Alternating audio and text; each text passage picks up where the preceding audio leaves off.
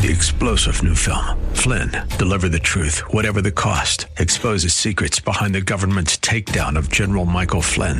Flynn knew what the intel world had been up to. He ordered the first audit of the use of contractors. This set off alarm bells. He told the truth. He was the most dangerous person for Donald Trump to hire. They had to get rid of Flynn. Flynn, deliver the truth, whatever the cost. Available now. Watch it today. Go to salemnow.com. Salemnow.com. who has ever lived will have to account for their understanding of who God is. Because the Bible says that one day every knee will bow and every tongue will confess that Jesus Christ is Lord. Welcome to The Barnabas Effect with Paul Purvis, Senior Pastor of Mission Hill Church, a multicultural, multi generational, multiplying church focused on shining the light and love of Jesus like a city on a hill. You're invited to visit any of the three locations in Temple Terrace and Tampa. For information and locations, visit missionhill.org. That's missionhill.org. Now, with today's message, here's Pastor Paul Purvis. The year was 1887, and a young teacher named Anne Sullivan moved to Tuscumbia, Alabama, to help the little girl that had been deaf and blind from birth.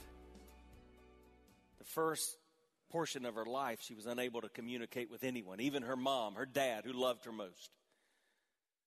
But after working for some time with Anne, her teacher, Anne would pour some water in the palm of her hand, and then she would write the word water. And she would begin to help young Helen Keller understand how to communicate.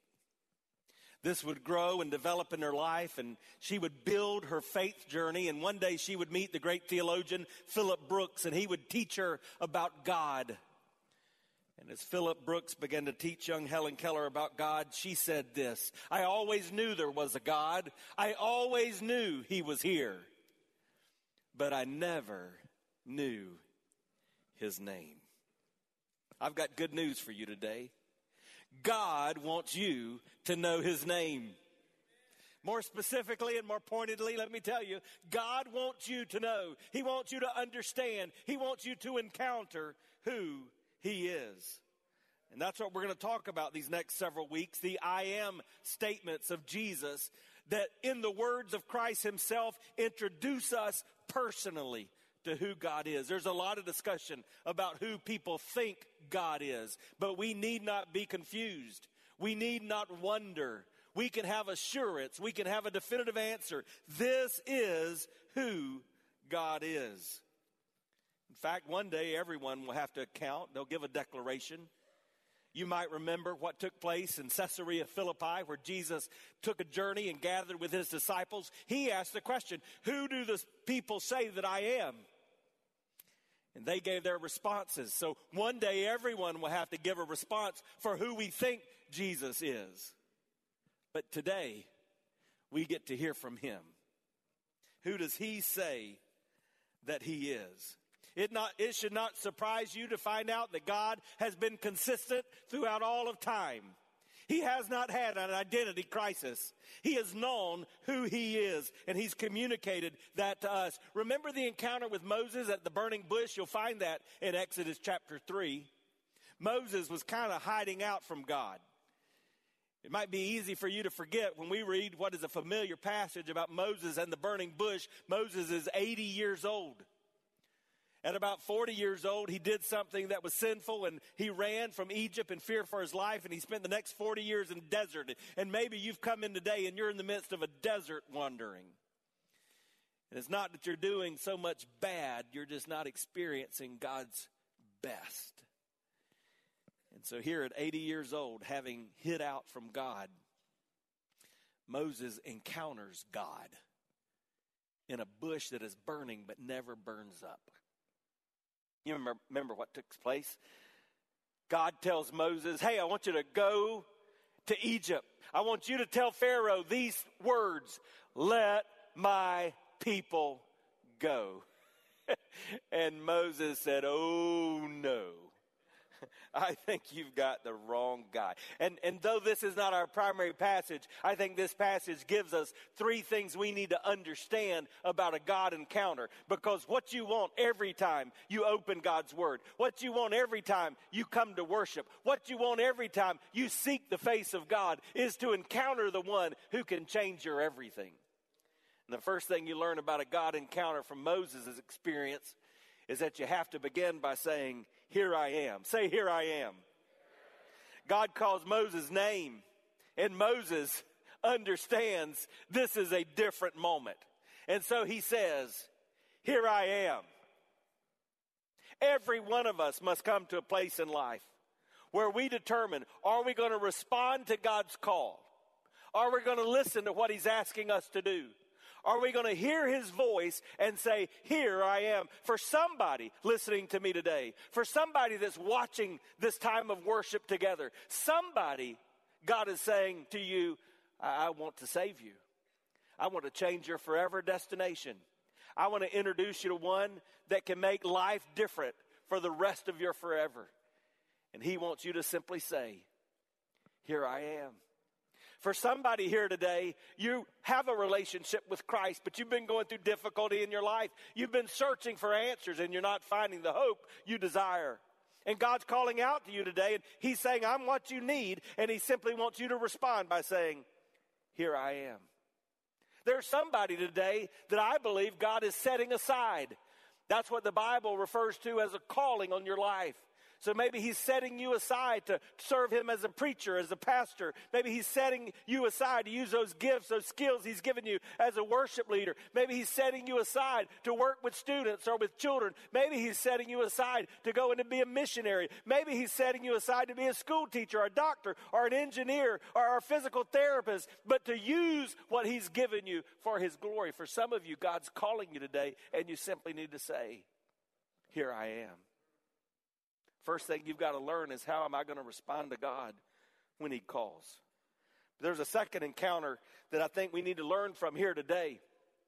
Because Moses answers God when God says, Hey, I want you to go to Egypt. I want you to talk to Pharaoh. I want you to tell him to let my people go. And Moses says, Oh, who am I? Say, Who am I? Now, for Moses, this becomes an excuse because Moses several times is going to try to work his way out of this assignment. He's going to try to point to somebody else and ask someone else to step in and take his place. He's going to argue with God and tell God he doesn't think he's up to the task. And he says, Who am I? But though he's really making excuses, he understood something that we one day have to understand. Maybe you need to understand that today. And that is that there is a God and you are not him. You are not her. There is a God, and there's a difference between us and Him.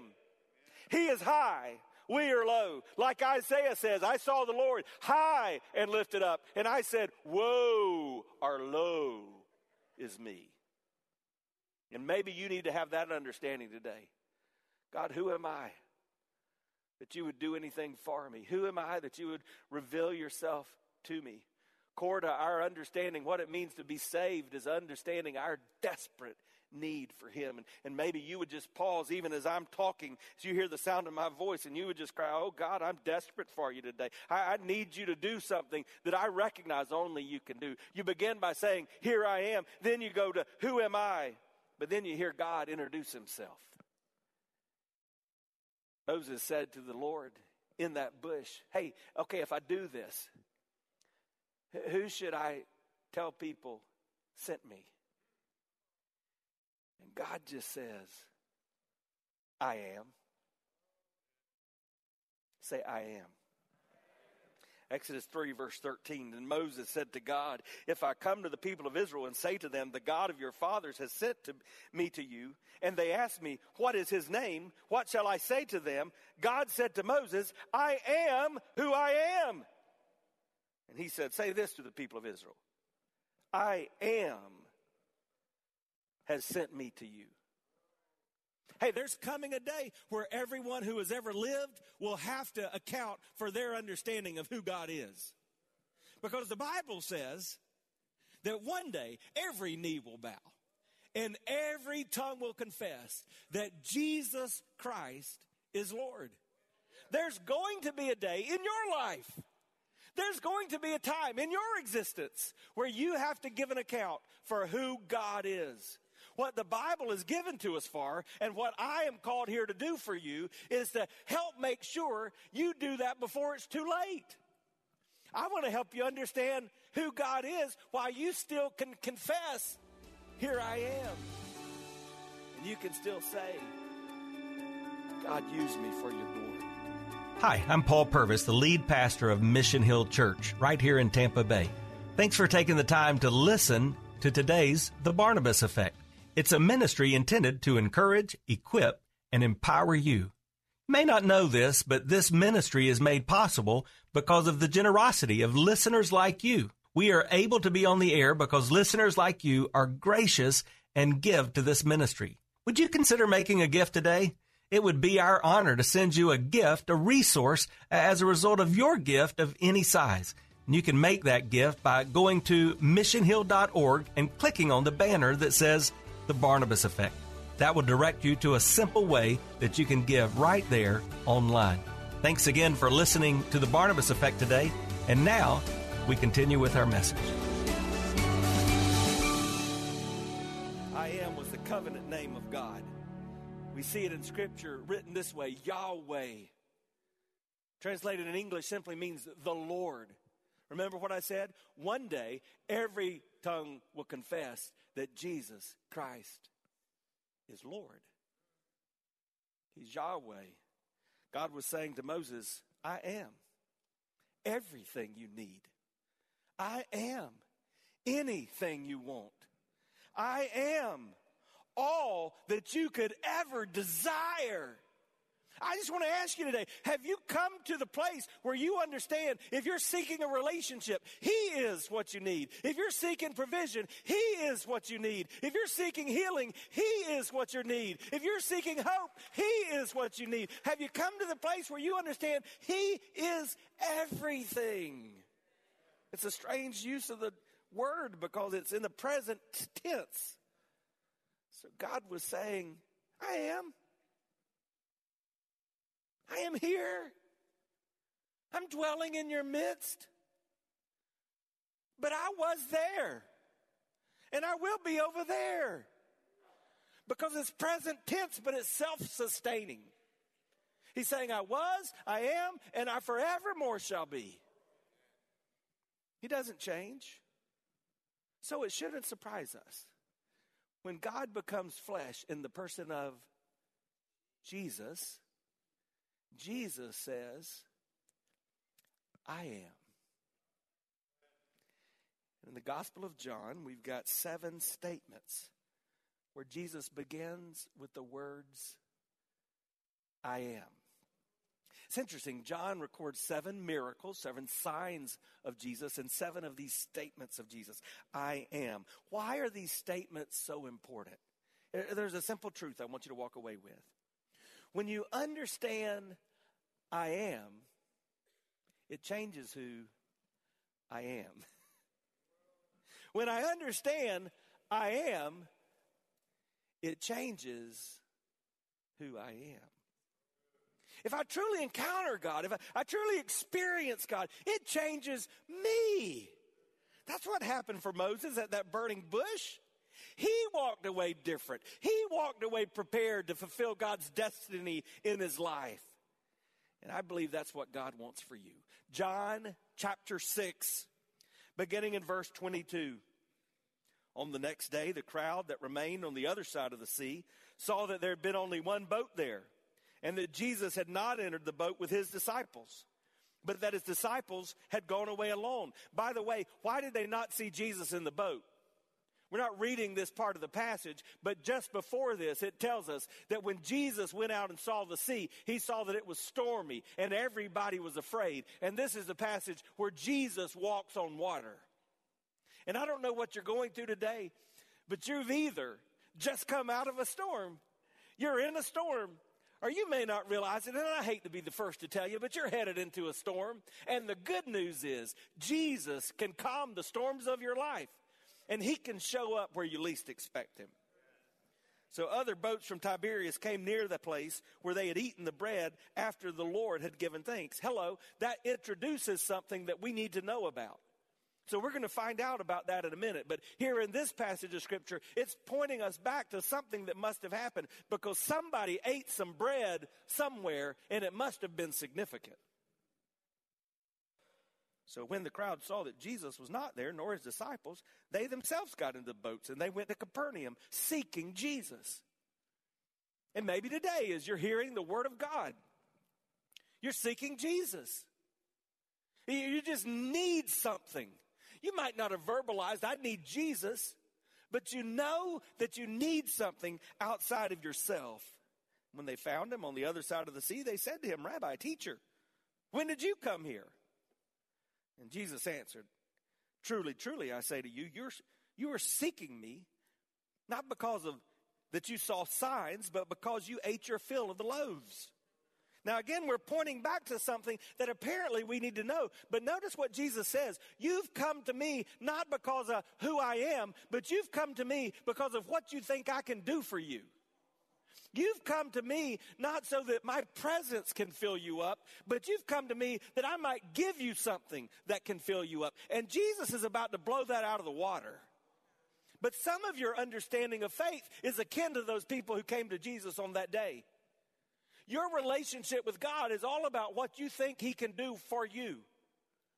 And so you might give in the offering plate or you might show up at church. You might check your name off of the daily Bible reading list because you think if you do the right things, then God will do what He can do for you. I think you're going to see that that is misinformed. So Jesus says, Do not work for the food that perishes, but for the food that endures to eternal life, which the Son of Man will give to you, for on him God the Father has set his seal. Then they said to him, What must we do? To be doing the works of God. There it is again. What, what have I got to do? Count me in. Just tell me what to do. And there we see the confusion that separates true Christianity, sincere faith in Jesus Christ, from every other world religion. Every other world religion, every other supposed pathway to God is based on what you do. In Islam, it's called the five pillars of Islam. If you do these things, you will be right. Buddhism, it's called the Noble Eightfold Path. In most of the cults, for example, Mormonism would still be one of those. There's a list of things that you can do. And if you do those things, then you will be right with God. Christianity says it's not about what you do, it's about what He's already done. It's about your belief in Him and what He offers to you. So Jesus answered them and said, This is the work of God. I, I like to think that maybe he was saying, This is the work of God. That you believe in him whom he has sent. So they also said to him, Then what sign do you do that we may see and believe you? Here it is again. Oh, just show us. You've done that, haven't you? Don't raise your hand, please. Oh, God, you just get me out of this mess. I'll do whatever you want. Oh, God, you just provide for these bills. I'll do whatever you want. Oh, Lord, you give me healing. I praise your name. How much of your relationship with God is dependent upon the signs, what He might do for you? And then they tried to tag Jesus by talking about a story they thought they understood. They said, Our fathers ate the manna in the wilderness, as it's written. He gave them bread from heaven to eat. And Jesus said to them, Truly, truly, I say to you, it was not Moses who gave you bread from heaven, but my Father gives you the true bread from heaven. For the bread of God is he who comes down from heaven and gives life to the world. And they said to him, Sir, give us his bread. Always. And it's in that context that Jesus said to them, I am the bread of life. When you understand who God is, it changes everything. Changes how you live, changes your countenance, changes how you worship, that the old songwriter wrote. You begin to live this out. There is a name I love to hear. I love to sing his worth. His name is music to my ear. The sweetest name on earth. Sing it out if you know it. Oh, how I love Jesus. Oh, how I love Jesus. Oh, how I love Jesus because he first loved me. Amen. Let's bow our heads together. Father, in the name of Jesus, I'm asking you, would you continue to demonstrate your presence in our midst as you have already today? Would you work in and through us? Would you change us for your glory? Lord, some that are here with me today, they need to be reminded that you are the source. Others today need to find their satisfaction in you. But Lord, still there's someone else that needs to be saved. Our heads are bowed and our eyes are closed, but I would ask you today if you've never begun that relationship with Jesus the Christ. Would you consider doing that today? He's your salvation. He's the one that can give you the hope, the help that you need. Say, how do I experience that? The Bible makes it clear. You confess with your mouth that Jesus is Lord. Remember, you've got to make a proclamation, a declaration someday. You believe in your heart that God raised him from the dead. In other words, he died on the cross for you, and he's alive today. And then you ask Him to take control of all that you are. If you've never taken that step, maybe you've been to church, you may have a lot of labels by your name. Some of you have been Baptist and Catholic and Methodist and Lutheran and Episcopal and Assembly of God, Presbyterian. You've gone through all kind of rituals. You've walked down aisles. You've raised your hands. You've been dipped or dunked. You've been to confirmation and catechism, but you've never believed truly that Jesus is what you need. How about today? Why not right now? Maybe you'd pray this prayer, just you and me, to God. Dear Jesus, I believe. I now know who you are. You're God. And I know who I am. I need you.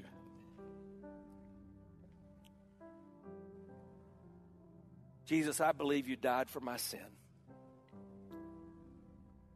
I believe you're alive today. I'm ready to ask you to take control. Come into my life.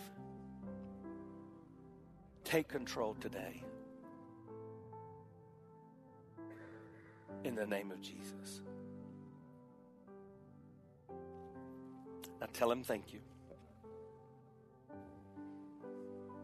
Now, Our heads are still bowed, our eyes are closed, but I want you to listen carefully to me. There are three specific responses I'm asking of you on all three of our campuses. So, whether you're here at our central campus, you're at Mission Hill Six Mile, or Mission Hill Lake Carroll, this is how I'm asking you to respond to what God's done. Remember, that's the first thing we have to do when a God encounter is determine how we're going to respond.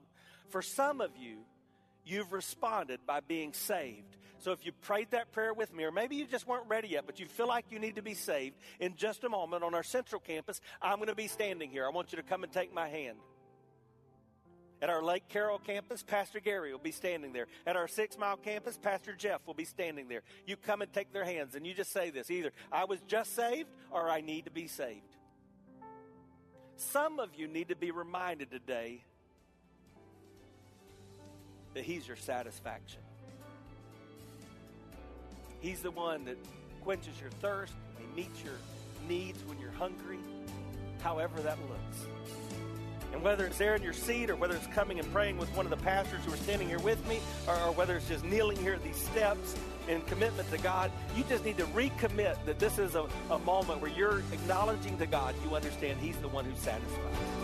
You've been listening to The Barnabas Effect with Pastor Paul Purvis. The Barnabas Effect is here to provide listeners like you with biblical truth and spiritual encouragement but it can't be done without your financial support. Go to missionhill.org and click on the Give tab. Your financial support helps us reach those seeking truth about God and themselves. Thank you for giving at missionhill.org. And join us weekdays at 9 a.m. for the Barnabas Effect with Pastor Paul Purvis on Faith Talk AM 570 and 910.